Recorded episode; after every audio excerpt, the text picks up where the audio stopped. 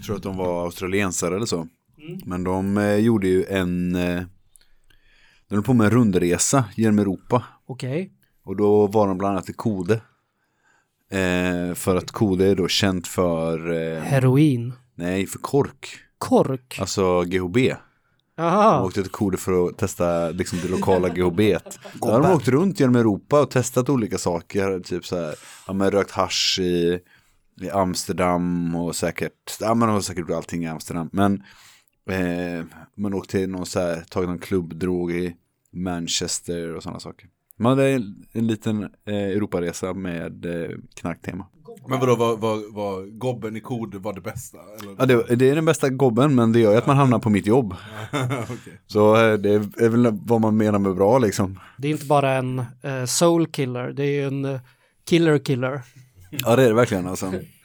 Det är inte nyttigt. Går jag in bättre nu när jag fick lite höjd på det eller? Ja, du går in jättebra. Jag fattar inte vad det är med din fucking jävla röst. Alltså jag tror att den har så mycket frekvenser att den liksom böjer rummet och skapar Stämmer. en så här tjock materia. Precis. Det är som ljus, det är både en partikel och en vågform. Begräns, begräns, min begränsade livsvärld gör sig gällande. Det finns, Okej, prata med munnen mot micken också.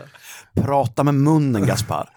med, istället för att bara mumla med näsan så ska jag prata med munnen och säga Det är så olika sjukt. saker. Du, du har en röst som däremot är osynlig. Din röst är raka, för att de era röster möts där i mitten så skapas ett nytt grundämne. Intressant, man, man, det här är ett little known fact, men jag och Andreas pratar med varandra ibland. Det händer att vi har samtal, men eh, om det sker utomhus så leder det ofta till att eh, tidsrums eh, dimensionerna faller samman Precis. och man Det blir, det blir luckor i spårvagnstrafiken när vi pratar på hållplatsen. Ja.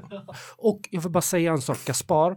Eh, ungefär mitten av avsnitten så har jag observerat att du börjar bli rastlös med händerna. Och så börjar du hålla på och flippa och floppa på saker på bordet och sånt. Och det tar sig alltså in i inspelningen bara så att du vet. Åh, alltså det, det är så jävla jobbigt att man inte får ha lite damp ens Jag, jag tycker att det ger en, eh, en ambians. Du ska få en sån tyst fidget toy. Jag, jag Ja, som alla barnen har. Ja. Mm. Ja. Men den kommer inte vara tyst utan den kommer gnissla rätt in i Ja, för det är öronen på alltid sån lyssnaren. jävla lögn att de är tysta. De Ja, låter nej, inte det- så plopp, plopp, plopp. Lite. Ja.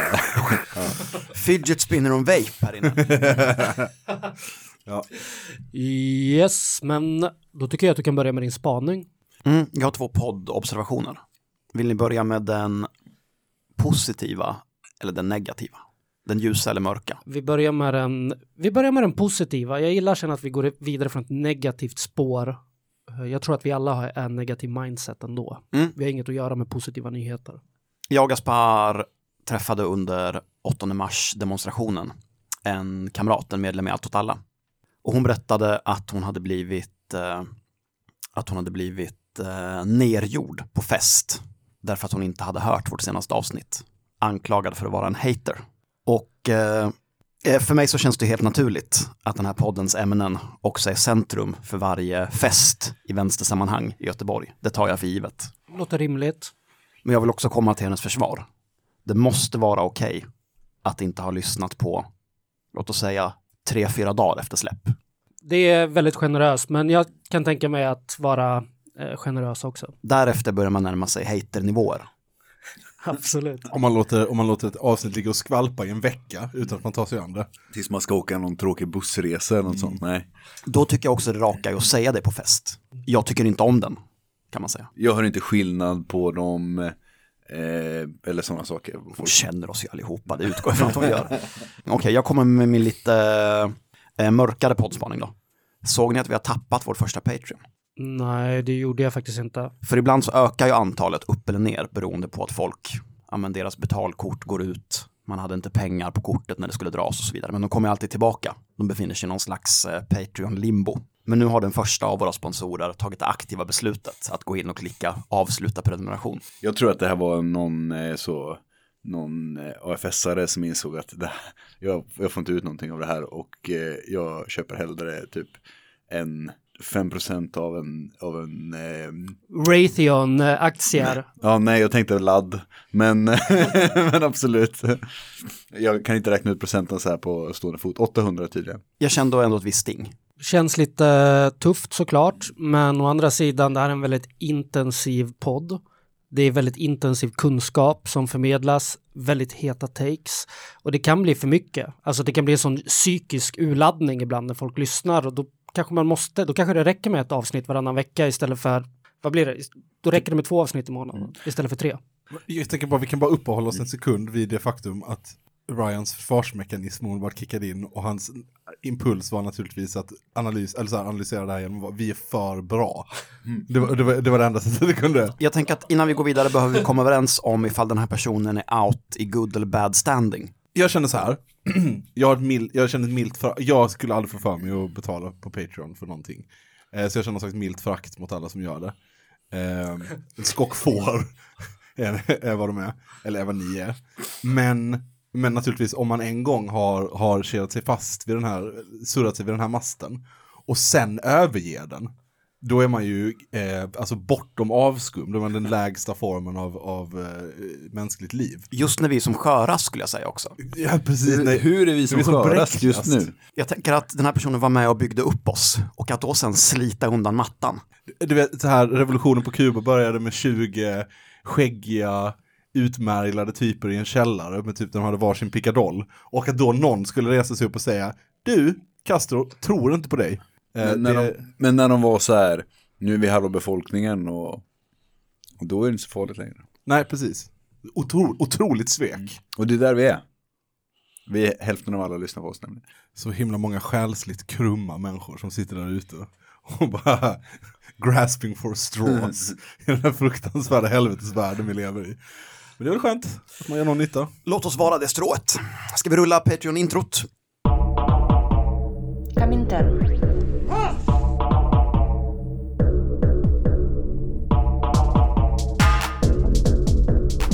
Berätta inte för mig om det svenska klassamhället. Jag har sett det. Jag har växt upp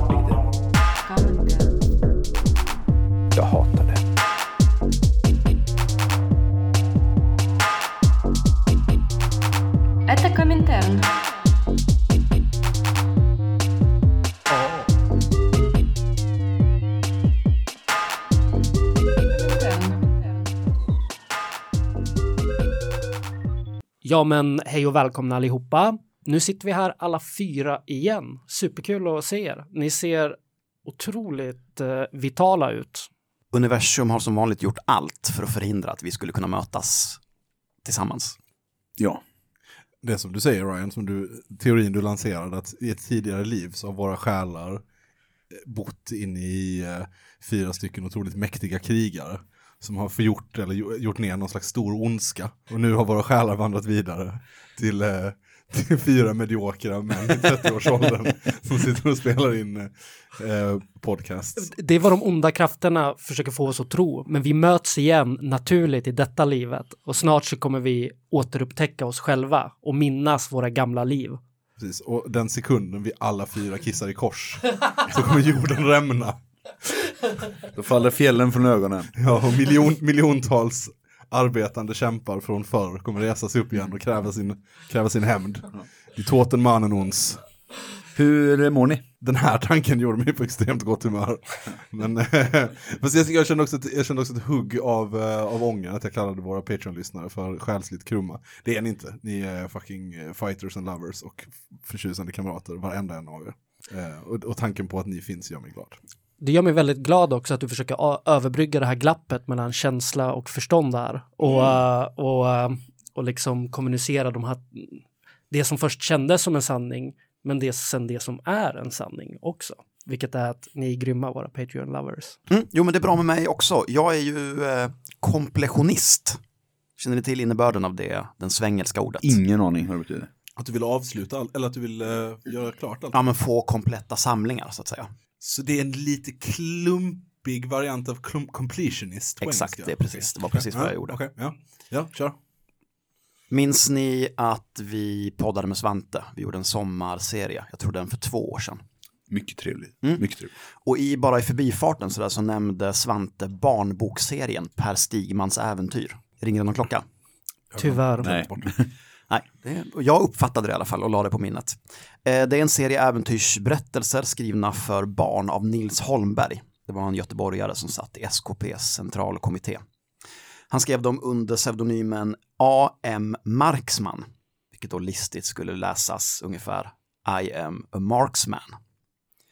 Eh, de skrevs 42 och det är någon slags så svensk Robin Hood om kampen mot svenska stormän som suger ut bondeklassen och striden mot invaderande tyska fogdar. Man kan också läsa bara hela typ Dackefejden och Engelbrektsupproret. Jag vill bara flika in det som en student, en, en elev av historia. Ja, men det här det är eh, fantasiberättelser förlagda på 1300-talet och det är också någon slags förklädd antinazism i liksom så krigscensurens eh, Sverige.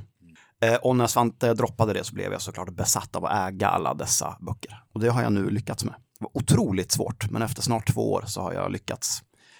Eh, de gavs ut först som serier i Rekordmagasinet och sen gav Hasse och Tage ut dem på sitt förlag Svenska Barn. Men jag ville naturligtvis ha SKPs Oktoberförlagets del 1-9. Nu har jag, Är de bra då? jag har naturligtvis inte hunnit läsa dem än. Okej. Hur går Hamilton-cirkeln? Eh, jo, men den går bra. Jag har läst Den demokratiska terroristen. Eh, jag har inte så mycket mer att säga om det här mer än att eh, eh, Carl Guillou avskyr eh, alla som inte har vapen. Eh, för han... Eh, han Skjutvapen då eller vad? ja, men skjutvapen. Carl Guillou. Carl Guillou, alltså- eller Jan Hamilton, eller hur man nu ska säga.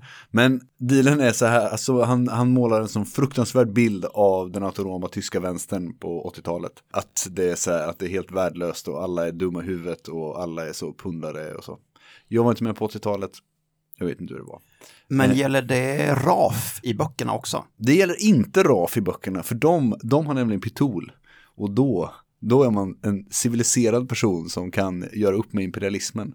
Men är också lite, ha, hänger med fel palestinier. Men då har väl inte Jan Guillou tittat särskilt noga på de eh, extremt ösiga bilderna från eh, olika eh, Berlinkravaller där man klart och tydligt ser unga människor i läderjacka, balaklava och revolver med spänd hane som sular iväg varannan gatsten, varannan eh, 9 millimeter. Ja, eh, det här är, alltså, jag tror inte att han har tittat, jag tror att han har typ eh, tittat på så ehm, bilder från eh, Sjökrigshögskolan och inte på så någonting som faktiskt har något värde i sig. Det är kanske lite tillspetsat också. Det finns en sån bild Ja, från Tyskland. okej. ja. Men det finns många ösiga kravallbilder från Tyskland som Jan Guillou uppenbarligen inte har tittat på och känt att det här är fan fett. Det känns som att det är en, en till grej nu som vi har kommit på där Guillou brister i sin research lite grann. Ja, vi, vi får, fort, Mm, vi får vi fortsätta se. undersöka Guillous eh, Undersöka Guillous brister. Ja, Precis, alltså inbjudan kvarstår ju. Såklart. Du, kan, du får komma och försvara dina böcker, Jan, om du vill. Det är okej. Men jag kommer fortfarande tycka att ditt traumaomhändertagande var bra fram tills du försökte lägga ett tryckförband över bröstkorgen på någon. Man kan inte göra så. Jag minns eh, filmen som att han liksom stryker runt på massa riktigt sjaskiga pubbar på reeperbahn i Hamburg. Och så till slut tröttnar han och så nitar han den största punkaren vid en sån flippermaskin. Och då får han Rafs uppmärksamhet. Men, man, Så, så är det i boken också. det var, men det var på den tiden, så här, alltså där, där, man, där alltså punkar i populärkultur fortfarande var så lite farliga. Alltså att, att det inte bara var, eh, ja men så här, jag vet inte, som det är i verkligheten, bara rätt försupna, trasiga människor. Utan att de var liksom, li- alltså att, eh, jag vet inte vad man ska jämföra det med. Eh, ja, men- Ja, ja, ruffiga typer. Ja, ruffiga typ precis. Om man var en sån ruffig, om man var en ruffig typ med, med stilett eh, och, eh, och, och jag vet inte, knepig relation till, till narkotika. Mo- Motorcykelstövlar. Ja, mot, men, då, men då hade man också mohawk och eh, läderjacka med bara en ärm och eh, kanske lite, lite så färgglada tofsar fastbundna. Svunnen era. Jag såg ett bra, ett bra mem, på tal om punkare, som är eh, He-Man, som förklarar And remember kids, punks are good people pretending to be bad. Hippies are bad people pretending to be good. Until next time. Yes, apropå uh, good people eh, eller personer som tror att de är goda fast de är dåliga. Och då kanske vi inte menar dåliga som är onda utan bara dåliga människoexemplar. Kanske lite dumma. Har ni läst någon kring, någonting kring turerna av frivilliga som åker till Ukraina? Jag tänker bara, innan vi, innan vi gör det här, behöver vi förtydliga podcasten Kommentarens position angående angående Ryssland-Ukraina-kriget? Eller ska vi bara säga så här, bara, ja det är dåligt med krig. Det är, jätte, det är jättedåligt med krig. Ja, så åter till, har ni läst någonting om frivilligsoldaterna som åker till Ukraina? Det är ju enligt Zelensky omkring 16 000 personer som anslutit sig till olika Men inte från Sverige va? från hela världen. Mest amerikaner, kanadensare en hel del. Bortsett från de här georgiska eh, främlingslegionen och de delarna. Ja, men man har väl sett lite av både den bra och den dåliga typen, om man får vara sån. Alltså både, det stupade ju någon, en frivillig anarkist nyligen, tyckte jag mig se på internet, och så har det gjorts en del korkade reportage om uppenbara högerextremister som åker ner för att ansluta sig till den ärofyllda Azov-bataljonen också. Och bara så amerikaner som bara fan vad fett. Nu får jag bara skjuta AR och leka tv-spel liksom. Det är eh, mycket kanske den typen. Det finns ju någonting som kallas för Ukrainas Reddit-legion. Har ni hört talas om den någonting? Nej. Nej, men det låter väldigt mycket som samtiden. Eh, På Reddit då, då så eh, skapades det någon eh, tråd som sen ledde till att det skapades en grupp där olika, ja men vad heter det, redditorer beslutade sig då för att eh, ta sig ner till Ukraina. Massa personer som skriver ifrån Ukraina i den här tråden bara ja men kom ner, ni kommer få slåss, det blir skitbra här. Eh, ni kommer få utbildning, vapen och eh, träning och allting innan ni skickas i, i strid. Okej, men hur länge tänker de att den här konflikten eh, ska hålla på? Eller så här, kontrakten för att få delta i frivilligförbunden, de är rätt hårda. Eh, man får inte lämna förrän kriget är färdigt. Jag tror en månad i träning innan fronten är vad, som, vad jag har läst.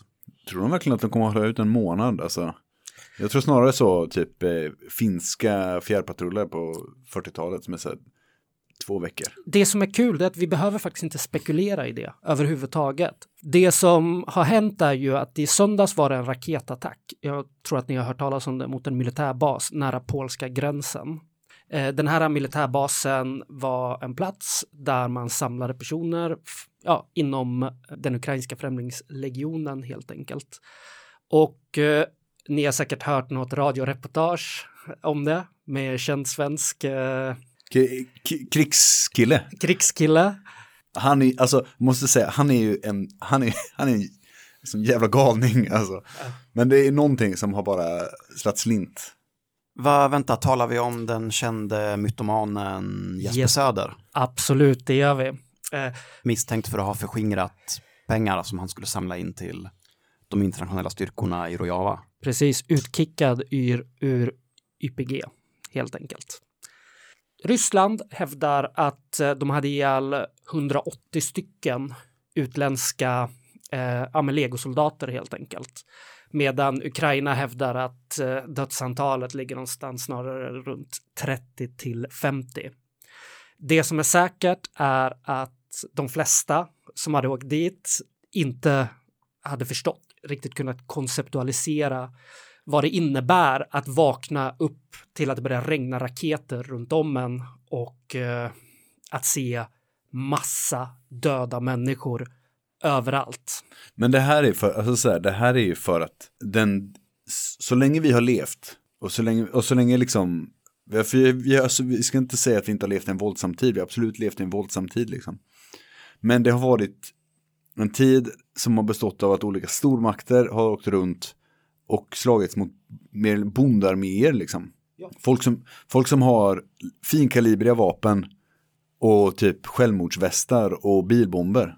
Och kanske någon granatkastare liksom. De har inte haft, Jävlar anamma. och väldigt mycket, mycket, eh, de har varit väldigt övertygade. Men, men nu handlar det om en konflikt där folk har, där liksom fienden då i det här, eh, som, man, som man ger sig på är ju en, ja men då helt, helt plötsligt blir man den här bondarmén liksom. Visst att de har så massa javelin missiler och ryska tanks verkar inte vara så jävla bra, men det är ändå så här, det, man slåss mot en armé som har, som har stridsflyg och artilleri liksom och, och raketkapabilitet. Så att det är en helt annan sak och jag tror att det är svårt för framförallt amerikaner att förstå för att krig har varit kriget mot eh, mot Al-Qaida, mot ISIS, kriget i Irak och Afghanistan så länge. Eller bara kriget i Li kriget, men alltså, eh, angreppet mot, mot Libyen liksom. Att det är det man, man förstår som krig. Och sen så inser man att så här, oj, det här är, eh, när folk börjar döda varandra på ett industriellt sätt liksom, så är det inte kul att vara den som har, som inte har mest vapen. Nej, det är en helt annan typ av konflikt än vad amerikaner kanske är vana vid. Och eh, vad jag skulle vilja säga någon i den här världen är van vid just nu vid liv. Utan vi har en eh, supermakt Ja, alltså, som attackerar ett land som är fullproppat med kärnkraftverk. Jag tror att de har 15 stycken kärnkraftverk just nu i Ukraina. Någon av dem har träffats av missiler. Det här är en annan typ av konflikt och det är också en konflikt mellan två reguljära arméer. Och det är något vi inte är helt vana vid heller. Vi hade Irakkriget. Det tog slut på två veckor för att USA bara kunde bomba skiten för att irakiska armén ungefär var lika. De var beväpnade som en 70-talsarmé helt enkelt. Alltså de som är närmast på att förstå hur det här är, det är den irakiska befolkningen. Ja, Det är, absolut. det är de som, det är de som liksom kan, kan förstå bäst hur, hur det här ser ut liksom. Fast att det är snö. Ja, men åter till de här stackarna som helt plötsligt vaknar upp mitt i natten. Det flyger in raketer överallt. Det här är vad en av dem säger. Our base got fucked up. The base next to us got fucked up. Americans and tons of British dead. They're not saying anything. They are counting our dead as their dead. They are trying to send us to Kiev with no fucking weapons, no kits, no armor plates, and the people who are lucky enough to get weapons are only given one magazine with 10 rounds. Och det här låter ju som, ja, vad är det här? Skulle det här kunna vara typ någon form av missinformation eller någonting? Är det här någonting som ryssarna kavlar ut för att avråda utländska krigare att åka till Ukraina? Så kan det mycket väl vara. Men jag vet inte om ni läste artikeln i Aftonbladet häromdagen. Marcus Fredriksson, 31, bestämde sig för att ja, men åka ner. Han, så, han ser ju det här äh, kriget mellan öst och väst som ett existentiellt krig. Han vaknar också mitt i natten av att det flyger ner bomber överallt och uppger detta. Marcus Fredriksson tror att det ryska bombardemanget föregåtts av någon typ av informationsutbyte. Han säger att de som överlevde attacken är överens. Det fanns en rysk informatör ibland dem. Och vi vet att det fanns en aktör, äh, aktör på insidan som gav info till ryssarna. Vi var bara kanonmat. Det var det enda vi var. Vi hade inte en chans att göra motstånd. Efter den tredje vågen av bombning så lyste det upp himlen med nattljusraketer. Så vi var säkra på att det skickade in fallskärmstrupper. Då ville ukrainska militären att vi skulle gå ut i fält framför deras specialstyrkor för att lyckas avslöja ryska positioner. Men vi hade inte ens fått någon utrustning, säger han. Hur tycker ni att det här låter? Det låter som South Parks Operation Human Shield.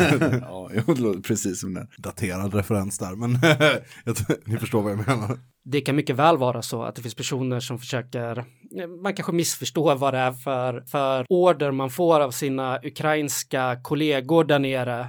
Under en stressig och fullständigt desperat situation. Men är är inte också lite uppmärk... Alltså, pekar inte den här artikeln på någonting annat också? Som är så här, här har vi den här Mar- Marcus-personen då. Som helt uppenbart då, alltså jag förutsätter att han är nynazist liksom om man har som stated intent att åka ner och slåss för Azov-bataljonen. Alltså det är inte, det gör man ju Den inte. här personen är inte åkt för att slåss för Azov-bataljonen. Det framgår inte. Det, vi tänker på ett annat case. Ah, okej, då blandar jag ihop uh, artiklarna här. Men, men uh, okej, men okej, förlåt Marcus. Jag ber om ursäkt. Det, du kan säkert ha rent mjöl i påsen och kan vara en superfin person. Eh, men, eh, och, och det är en jävla tragedi, eh, alltså så, det är ju jättehemskt att folk blir bombade. Men det finns ju också en, en så här, inte flodvåg av, men jag skulle ändå säga en steady stream av eh, sådana här artiklar av om så här män i 30-årsåldern som ska åka ner och man upptäcker ganska snabbt att det är så här, oj, det är folk som är, antingen säger så, jag ska slåss för Azov, eller så har de någon märklig tatuering, eller du vet, något sånt. Och det är ju en del av eh, en av de bulla grejerna som är resultatet för oss i Sverige av det här kriget, nämligen att eh, högerextremism eller nazism eh, normaliseras liksom. Att man helt plötsligt kan vara en, någon slags hjälte och frihetskämpe eh, när man bara typ ser sin chans att åka ner och begå fruktansvärda krigsbrott. Ja, vi har ju artikeln utav eh, en herre som åkte i 30-årsåldern som åkte ner. Och eh, Aftonbladet skriver så här. Svensken Andreas Broman, 32, valde att åka till Ukraina för att stötta landet i striderna mot Ryssland. Militärbaserna stationerats vid på, ut, eh, på utsattes för hårda bombardemang. Sedan dess är han försvunnen. Pappan om sonen. Han försökte övertala sin son att inte ge sig in. Men han har, eh, Andreas eh, är fast besluten att, han, att, han kan, att göra vad han kan för att stoppa den ryska invasionen och det mänskliga lidandet. Och som en liten side-note, längst ner så kommer informationen Enligt Mikael Broman hade hans son en ambition om att ansluta till Azov-bataljonen. Bataljonen är ett högerextremt tidigare paramilitärt eh, frivilligförband och eh, det är en officiell del nu utav armén och enligt myndigheter så är de jätteviktiga att slåss emot eh, Ryssland. Och de har uppmärksammats för sina insatser mot Ryssland i eh, Maripol där de befinner sig just nu. Och det känns ju som en jävligt konstig artikel. Borde inte artikeln hetat så här? Svensk man åker ner för att strida för nazistisk paramilitär organisation. Död i ryskt flygangrepp. Jo, jo. Det är väl den rimliga artikeln liksom. Jag tycker det är roligt för att eh, no, eh, NMR har ju officiellt gått ut och eh, vädjat till sina medlemmar att inte åka. Men, men det är väl, förlåt, Ja, och eh, om man läser Nordfront så har ju de tagit ett ganska tydligt parti för Ryssland. Eh, vilket är roligt, det är, en, eh, det, är en, det är en modig position att ta i det här. Ja, men, men det är ju spännande det där med hur, eh, eh, alltså inte bara alltså nationalsocialist, hitlerist, högerextremisterna, alltså positionerar sig. Alltså det är, bara, det är så härjigt för de högerextrema hur de ska ställa sig till den här konflikten.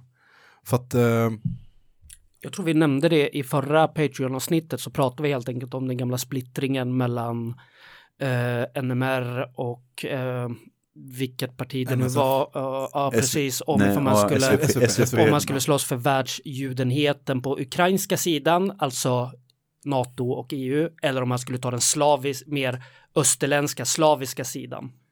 ja, och det verkar som att det verkar som att det finns typ två, eh, alltså i, i breda, breda, alltså, om man målar med bred pensel, så verkar det finnas två högerextrema läger. Att det finns å ena sidan, eh, har liksom lite mer, ah, vad ska man säga, typ nassiga nassar.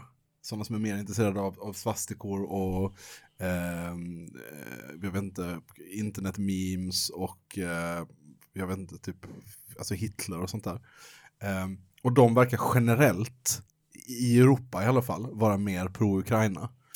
Och sen så... Ja, utom NMR då, som Ja, precis. är för Ryssland. Men inte, inte, det, att- inte för att Ryssland får sin, vi har talat om det här tidigare också, men inte det för att de, just, just NMR får sin träning av ryska imperiet. Jo, ja, jo. och, och, de, och de tillhör egentligen kanske den andra grupperingen av europeiska högerextrema.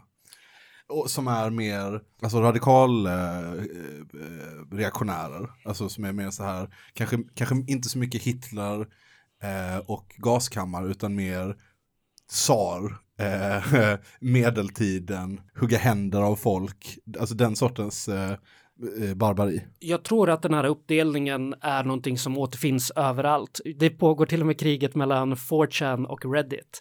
Reddit är pro-Ukraina, 4chan är pro-Ryssland. Alltså nazisterna på de här olika sidorna. Ja, men Så det här är någonting som, som till och med är en meme. 4chan Men det- mot men- Reddit. Så att det kanske inte är så att det bara är NMR. Helt enkelt. Och jag Nej. menar, kolla på de här Sparta, tru- äh, Sparta äh, ryska nazisterna, ledaren ihjälskjuten för några veckor sedan i eh, någonstans i Donbass, jag har inte en aning om vart. Nazister. Ja, men alltså det finns ju ryska nazister som åker till Ukraina för att slåss på Ukrainas sida. För att, de, för att de hatar eh, Putin och tycker att han är någon slags judelakej. Och sen så, men jag Men undrar... då slåss de för Zelensky som också Ja. är jude. Ja, ja, precis. Vilket I- är... En mind-boggling twist. Men jag tycker också, du vet så här, och det här blir som allra mest fucked up naturligtvis på Balkan. Alltså om någonting ska bli fucked up någonstans.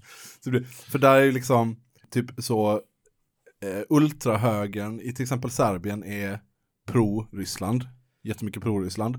Och det finns en ganska så stark prorysk hållning i breda folklager i, i Serbien för att de har den här panslavism-grejen. Fast det borde innehålla Ukraina då också rimligtvis, men whatever. De är liksom lite för mycket väst. Eh, och sen så, fast sen så hardcore-nassarna är mer pro-Ukraina. Men inte för mycket, därför att den kroatiska ultrahögen är, måste ju då naturligtvis vara pro-Ukraina. Eh, för att de är lite mer väst. Eh, och, då, och då kan ju inte, ja, ni fattar grejen. Eh, och det här går i så många olika varv och lager naturligtvis. Men Så- Det enda vi egentligen behöver veta det är att en jävla massa nazister håller på att döda varandra just nu och eh, det är helt jävla OK. jag tycker att hela NMR, allihop, ni kan ta, ni får säkert jättemycket tjack om ni åker. Så jag tycker att ni bara ska sticka till Mariupol. Det blir, det blir kul. Ja, men jag, nej, men, eller jag, jag, jag, jag blir lite upprörd på riktigt när jag talar om det här jag också för att alltså, det är så här, jag, jag kan inte ens skämta om det, för det har också varit fruktansvärt. Alltså, så här, det kommer ju åka ner, inte bara så här svenska NMR och typ så organiserade nazister, det kommer ju åka ner massa, jag vet inte, kötthuvuden och dumskallar. Och säkert så här vettiga, intelligenta människor åka ner och bli brutaliserade av att vara i krig och sen så komma tillbaka till Sverige igen och typ skapa massa, massa obehagligheter och hemskheter. Så kan det ju vara. Det behöver inte vara så. Men, Men- det, kan, det kan absolut vara så. Men jag ser inte att det finns någon nödvändig koppling mellan det. Men vadå, Precis hur- som inte jag tror att det finns någon nödvändig koppling mellan personer som har varit med i Isis och att de skulle komma tillbaka och göra massa skit här. Men, men oh, eh, okej visst, men, men hur lång skugga kastade liksom inte typ, alltså de svenska eh, Balkankrigen frivilliga över svensk politik liksom. Och jag, jag, jag säger inte, jag håller med liksom om att det finns ingen, det finns ingenting som säger att bara för att man åker ner till krig så blir man omedelbart så här en nazistisk supersoldat som kommer ställa till med typ bankrån i Sverige. Men det är ju också, alltså eh, jag- jag menar bara att, att inte ens på skämt, till och, till och med på skämt, så smakar det lite illa för mig och hoppas att massa människor som vill se mig och typ allt jag tycker är fint i vack och vackert i världen brinna. Och att de ska ha massa vapenträning och eh, få vara med om massa hemska saker som gör dem mer härdade. Ja, Fast, alltså, jag, vad- håller, jag håller, alltså kolla här, det är klart att man kan, jag, jag, jag respekterar att du känner så, men försök att vara lite karnevalisk också och njuta av känslan av att det sitter en nasse i nas, alltså bataljonen, någon jävla frivillig person och en person i Sparta-legionen på andra sidan och eh, dual headshotta varandra. Det, alltså det, det, det finns visst men varsitt gammalt tillfredsställelse. Ja, precis, exakt. Men jag tänker också att det är en skillnad på att åka ner och bli- bli brutaliserad och härdad. Och det är en annan sak att åka ner och bli knäckt av att någon har skjutit så termobariskt artilleri på en som man, som man har sett alla sina kompisar bara slitas i små bitar. Man blir inte så jävla herre av det, man blir, man blir knäckt. Ja, sen tänker jag att vi ska säga också att vi vet att de flesta raketer inte nödvändigtvis träffar medlemmar i Azov-bataljonen. Nej, kolla här. Jag, jag håller med, men vi måste sluta göra disclaimers också. Ja. Alltså det här, det här, vi måste sluta göra disclaimers. Vi tycker det är fel att döda civila, det har vi sagt. Det är fel att det är krig, det är sagt. Men det är kul att nazister dör. Och det tycker vi. Ja, det Allihopa i podden. Jag tycker till och med att krig i sig är dåligt. Någonting, någonting, eh, den ryska arbetarklassen, den ukrainska arbetarklassen har mer gemensamt med varandra än sina härskare och så vidare. Jag tänkte dra i handbromsen lite här, för vi håller på att bli en Nasse gissar och krig förstår-podd. What? Skulle vi? Nej! En fälla lätt att hamna i. Jag tänkte kontra med en svår fråga istället, om jag får. Ja, ja, ja, okej. Slit de fyra Marx-killarna med en podcast för att tala om krig och nazism. Men vad gör det här då med vår så här inneboende antiimperialistiska förståelse eh, för att motståndet inte alltid tar en liksom så här för oss moraliskt acceptabel form? Förstår ni vad jag menar? Jag tänker att vi alla runt det här bordet har gjort oss skyldiga till att ja, men tycka att så här Hamas raketer över gränsen är ganska bra. Vi har aldrig sagt att man tycker att man ska ansluta sig till Hamas eller att vi ska skicka ner svenska vapen dit. Absolut inte. Men vi kanske har visat en viss förståelse. Vi kanske till och med har tyckt att det är bra om raketen slår ner på rätt ställe. Ja. Hur ställer vi det i förhållande till då till exempel Azov-bataljonen? Har samhället i stort tagit den anti-positionen och har vår position förändrats? Hänger ni med på mitt eh, resonemang?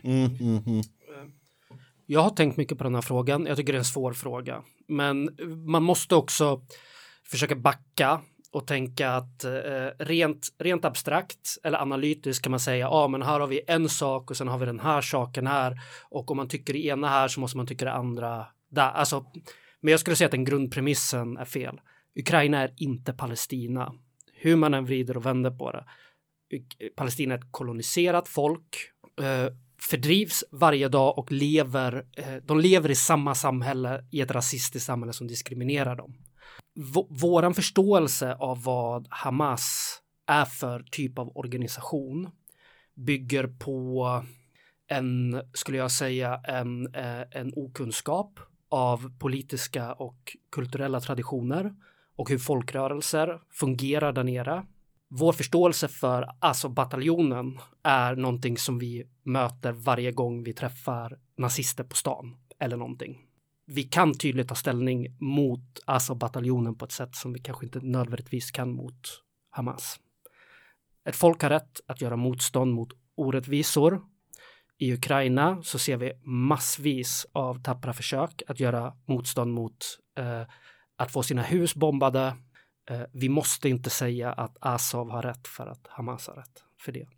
Eh, men jag, stö jag stöttar inte Hamas så mycket som Hizbollah om jag ska vara helt ärlig. Jag är mer en Hizbollah-kille. Jag vet inte hur ni känner. Men, men vad ger ni för en, eh, någon slags eh, revolutionär defaitism som hållning då? Att eh, Zelensky och kompani, eller de härskande eh, makterna i Ukraina borde försöka kapitulera och få till vilken fred som helst för att eh, lösgöra sociala krafter eh, som kan bekämpa imperialismen på ett, med en icke-militär, eller på en mindre militariserad logik. Borde, borde Alltså säg att man hade varit anarkist i Ukraina, hade kanske det rimligaste att, att göra varit att eh, arbeta för att eh, alltså fler människor ska lägga ner sina vapen och sluta göra motstånd. Eller vad, vad tänker ni där? Ja, jag har lätt att landa i att det är den korrekta linjen. Men det är också därför att utifrån så ser det ut som ett hopplöst slag. Om ni förstår vad jag menar. Och då känns det som att varje svenskt vapen dit till exempel bara förlänger en oundviklig förlust och ökar antalet döda. Samtidigt som jag aldrig skulle kunna säga det till en ukrainsk kamrat som har bestämt sig för att med sina gelikar, sitt poddgäng, ta upp till vapen mot den ryska invasionen. Det är ju hedervärt och heroiskt såklart. Om vi har tur, om det blir krig här så är det över på tre veckor. Det spelar ingen roll som vem som vinner eller vem som förlorar, utan det, det är chill liksom. Jag tror Det- inte det kommer bli krig här. Jag är helt övertygad. Nej men om, om det blir krig, alltså jag kommer aldrig resa ett fucking jävla vapen för att slåss för Sverige. Jag såg någon skogstokig sån krigsrunkare på Twitter som skrev att när ryssen kommer hit så kommer de skicka de tjetjenska trupperna söderifrån. Eftersom tjetjenerna kommer känna sig hemma i Malmös kultur. Wow! Wow! Då inte skrivet som ett skämt. Nu ska jag hämta en till folköl till manchegoosten som Ryan har tagit med sig då. Jag tycker bara att vi ska göra en honorable mention till eh, britten som saknar militärutbildning, åkte till eh, Ukraina där han blev satt i ett safe house med fyra stycken brittiska eh, veteraner och eh, när de sitter där och väntar så eh, börjar det komma sms från hans fru som inte han har berättat för att han ska dit. Och hon blir bara argare och argare. Bam säger det, dörren smäller upp. Ett SWAT-team med eh, ukrainska eh, snutar som inte vet vad det är för jävla liksom, utlänningar som sitter i ett eh, hus i skogen. Det kan ju vara vem som helst. Han blir livrädd, de sätter vapen mot hans huvud samtidigt som han får mer och mer sms från sin fru som blir mer och mer förbannad. När militären, eh, SWAT-teamet drar, då känner han att, nej men, jag, min fru är förbannad. Så jag åker tillbaka. Honorable, eh, honorable mention. Du är den som har fattat de mest rationella besluten utav alla de här frihetslegionärerna, ukrainska legionärerna hittills. King. Annan legendarisk tweet. Min fru får dagligen scrolla igenom mina meddelanden efter incidenten inom citationstecken. Parentes. Jag höll på att bli groomad in i Isis. Just det, bara, bara för att uh, åter, uh, återknyta till det också. Uh, att uh, en inhemsk armé använder utländska trupper som kanonmat är inget nytt.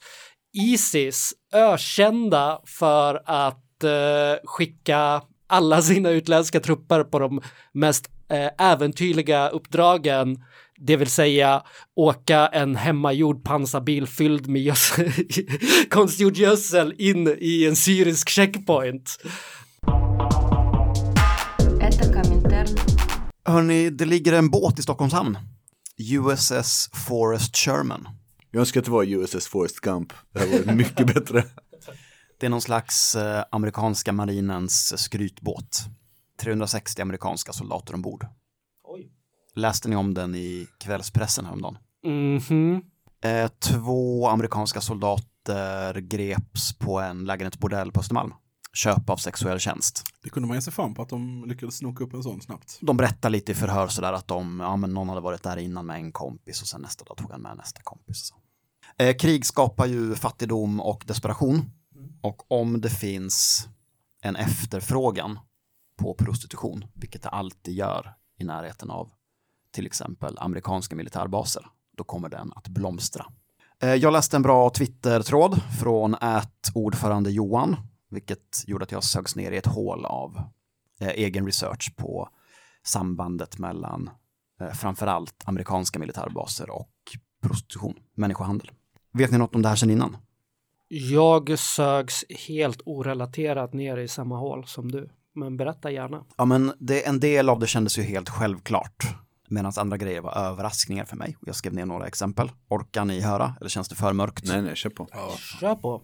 Eh, ja, men I Sydkorea till exempel så ärvde den amerikanska militären bordeller ifrån Japan där kvinnor anställdes av den koreanska staten för att jobba som civila diplomater på militärbaserna. Och när Sydkoreas ekonomi sen stärktes och färre koreanska kvinnor tvingades sälja sex så skapade myndigheterna ett särskilt visum för entertainment eh, som i praktiken legaliserade en traffickingväg från Filippinerna till Östeuropa. Ordförande Johan skrev att Pattaya var mer eller mindre en pittoresk fiskeby fram till 1960 och det väckte mitt intresse för det känns ju som den givna destinationen för svensk sexturism, eller? Det är bilden jag har i alla fall.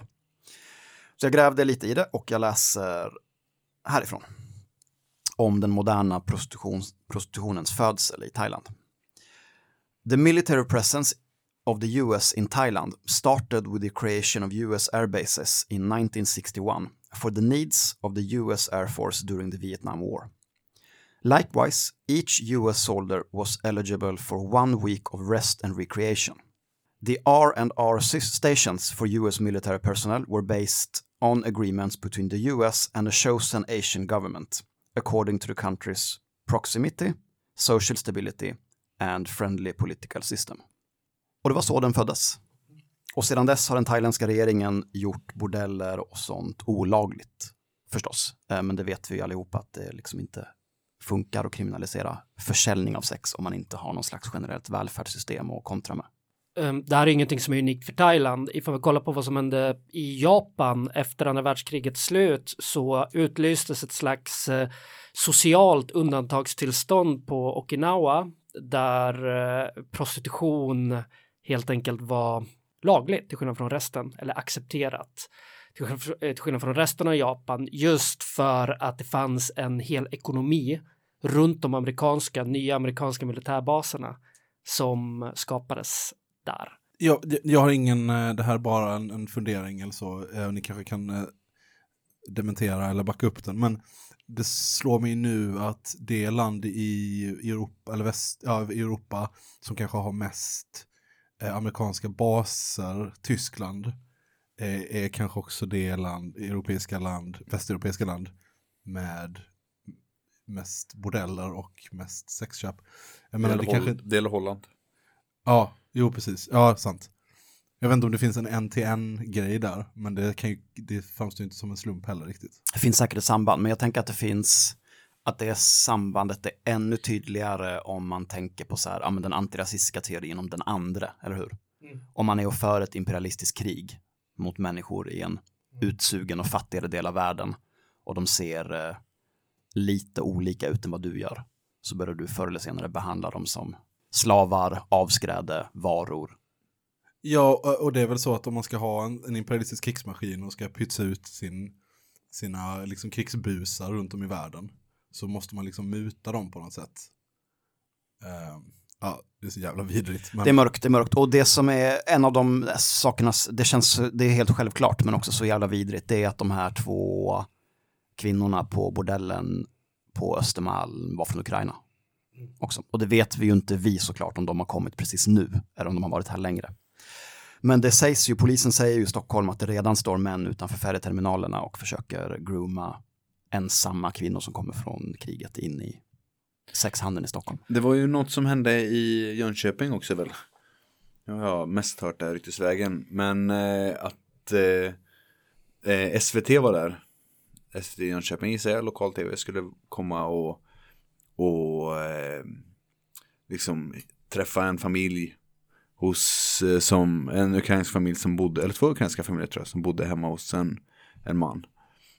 Eh, och att han var liksom, det var så uppenbart att de var så jävla obekväma och eh, han hade tydligt, enligt, nu har jag inte sett SVT eh, inlägget, men däremot så har jag läst eh, en, eh, en eh, artikel om det, en tidningsartikel om att han eh, hade tagit sig svinnärgångna bilder på både de här kvinnorna och deras barn. De tvingades arbeta hemma, att alltså, hålla på och städa och diska och skit hemma hos honom. Eh, och att han har varit så aggressiv och, eh, och eh, obehaglig. Eh, och det här, alltså, jag, och jag kan inte, jag höll på att ta upp det här när vi pratade om, om olika nazisters liksom, inställning till det här. Jag kan inte annat än bara förutsätta att det här är en SD-are. Jag är helt övertygad, min, mag, min magkänsla bara skriker SD, SD-man.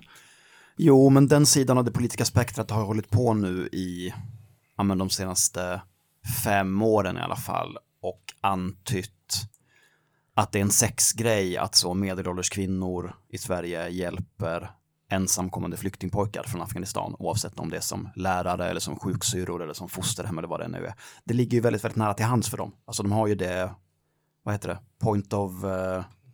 Takes one to know one. Ja, ja, men någonting åt det hållet. Någonting som är säkert i alla fall är att eh, man får, eh, det kanske är så att runt alla militärbaser så uppstår det alternativ, alternativa ekonomier med prostitution och sånt. Det vet vi inte 100 procent för att vi lever i en värld med en enda supermakt just nu med 800 militärbaser utspridda över världen och det är den här imperialistiska makten som ger upphov till att de här samhällena startar. Det är inte någon annan. Det är inga andra länder som har sina militärbaser utstationerade kring fattiga byar eller i, i, i utarmade hamnar. Det är USA. Det är amerikanska soldater som är fullt involverade i trafficking. I ett exempel från 2017 så upptäckte man i Bahrain att eh, eh, 7500 amerikanska eh, sjömän soldater som är stationerade där. 15 procent utav dem höll egna sexslavar hemma i sina lägenheter. 15 procent av dem höll sexslavar hemma och då är det de som hade traffickat kvinnor och hade dem i sina bostäder. Det känns lite otroligt att det bara är de här 17 15 procenten som köpte sex också. Förmodligen är vi uppe i 100 procent av amerikanska soldater som sysslar med trafficking, sexslaveri och den här typen av verksamhet i de länder där de är stationerade. Till och med i Irak kring de här olika militärbaserna som döks upp eh, under ockupationen där det fanns utländsk så skapade amerikanska soldater eh, nätverk, eh, trafficking-nätverk helt enkelt där man förslavade kvinnor och hade dem som sex, ja, sexslavar. Jag har ett konkret politiskt förslag. Låt oss eh, samla upp alla torskar som har köpt sex av kvinnor från Östeuropa i Stockholm senaste åren. Tillsammans med alla sådana perversa freaks på färjeterminalerna runt om i Sverige som står och väntar på ensamma ukrainska kvinnor och barn. Och så kan de få hjälpa motståndet i Ukraina och rensa minfält på alla fyra. Absolut, gå framför de ukrainska specialförbanden för att få reda på de ryska positionerna. Det tror jag är ett bättre stöd än raketgevär. Jag menar, och på många sätt, alltså det är väl också, alltså när folk talar, när typ Bildt, den fradgatuggande jävla hyenan, talar sig varm om eh, att gå med i NATO, då är det ju dit liksom för att använda ett trött uttryck, de svenska skattepengarna ska gå. Alltså det är ju, då är ju, blir ju, det är ju det NATO håller på med. Ja, ni och kan ju bygga de här jävla baserna och ha dem överallt. ja men precis, eh, ett NATO-medlemskap kommer oundvikligen leda till ökad människohandel i Sverige. Så enkelt är det. Det, det är bara så det är. Det är empiriskt, det vi vet det här, det finns hur mycket litteratur som helst kring amerikanska militärbaser och människohandel. Man har varit tvungen att skapa egna speciella eh, divisioner inom amerikanska militären som åker runt på de här olika baserna för att försöka nysta upp sådana här nät, trafficking-nätverk helt enkelt. Man har varit tvungen att ha vissa, eh, skapa egna militärlagar för att förhindra det. Men sen USA blev en supermakt så eh, det är hopplöst. Ja, och det är ju säkert, alltså, det är ju säkert så att den ena handen motverkar vad den andra gör här, för att det är ju, jag menar det är ju inte, alltså om 15% av en, av en militärbas ska ha liksom sex slavar hemma, då är, det går ju inte om det inte finns ett institutionellt eh, eh, stöd för det. Liksom. Helt uppenbart så är det ju här ett sätt som man lockar folk in i armén. Eh, alltså att, att man, eller flottan eller vad det nu kan vara liksom. Att man säger att ja, men du kan åka till ett annat land där människor inte, eller där, där du kan behandla människor som djur. Eh, och därför kan du gå med på det. Alltså, så att eh, det förutsätter jag är en del av deras eh, rekryteringspolicy också. Är du pedofil? Häng med och kriga i tredje världen. Precis. 100 procent. Med den dystra, eh, med det dystra avslutet, vi är en dyster podd emellanåt och det får man vara, så eh, vill vi tacka våra älskade Patreon-lyssnare. Alla 54 tror jag att de är som är kvar. Är vi uppe i 54 nu? Det är en ännu mer avbefolkad bruksort sammanlagt. Men det är många fler än vad jag trodde någonsin. Alright, då tackar vi för oss. Jättestor kram på er allihopa där ute. Tjingeling. Puss hej. Hej hej. Eh, Supermörkt avsnitt. ja, fan alltså.